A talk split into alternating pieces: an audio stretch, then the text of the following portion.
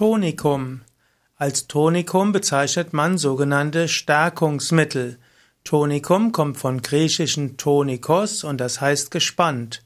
Damit sind es also kräftigende Mittel und die werden als Stärkungsmittel bezeichnet und damit als Tonikum. Tonikum sind oft Tonika sind oft Tinkturen, das heißt alkoholische Auszüge aus verschiedenen pflanzlichen Stoffen und es gibt auch Tonika aus tierischen Stoffen. Natürlich würde ich empfehlen, immer nur pflanzliche Stoffe zu nehmen. Man sollte jetzt nicht Tiere leiden lassen, nur weil man selbst ein Stärkungsmittel braucht.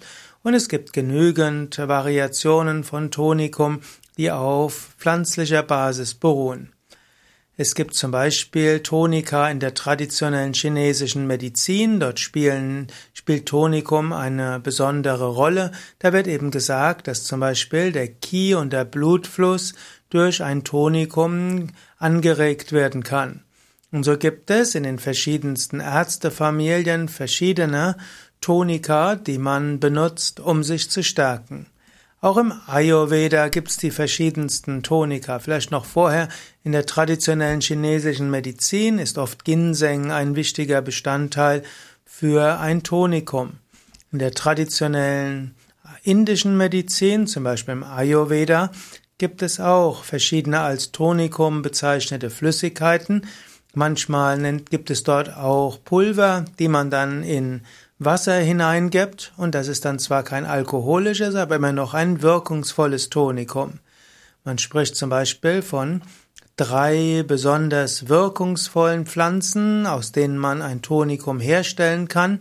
Zum Beispiel gibt es Shatavari, S-H-A-T-A-V-A-R-I, und das ist äh, eine Pflanze aus der Familie der Spargelgewächse und dies gilt insbesondere als gut für die Frau, also ein Tonikum besonders für die Frau.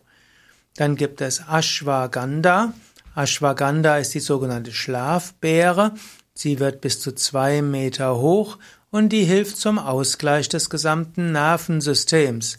Und sie wird, anders als der Ausdruck Schlafpflanze dort irgendwo sagt, ist eine energetisierende Pflanze, ausgleichend für Nerven und Hormone. Sie stärkt das Herz, soll sogar aphrodisierend wirken und sogar die Erektionsdauer verlängern. Sie hilft aber eben auch besser zu schlafen und deshalb schnell wieder wach zu werden. Und insgesamt gilt Ashwagandha als verjüngendes Mittel.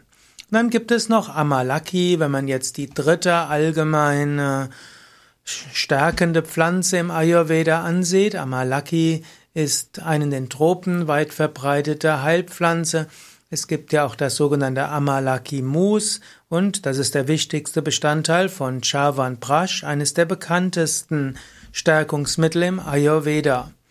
Und Amalaki wirkt revitalisierend, es wirkt für Gewebeaufbau, es wirkt anti-aging-mäßig.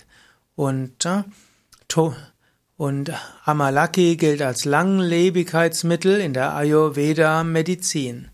Wenn du also ein Tonikum herstellen willst aus diesen Heilkräutern, dann ist die einfachste Weise, nimm einen Teelöffel von dem gemahlenen Pulver und gieße es mit einer Tasse heißem Wasser auf.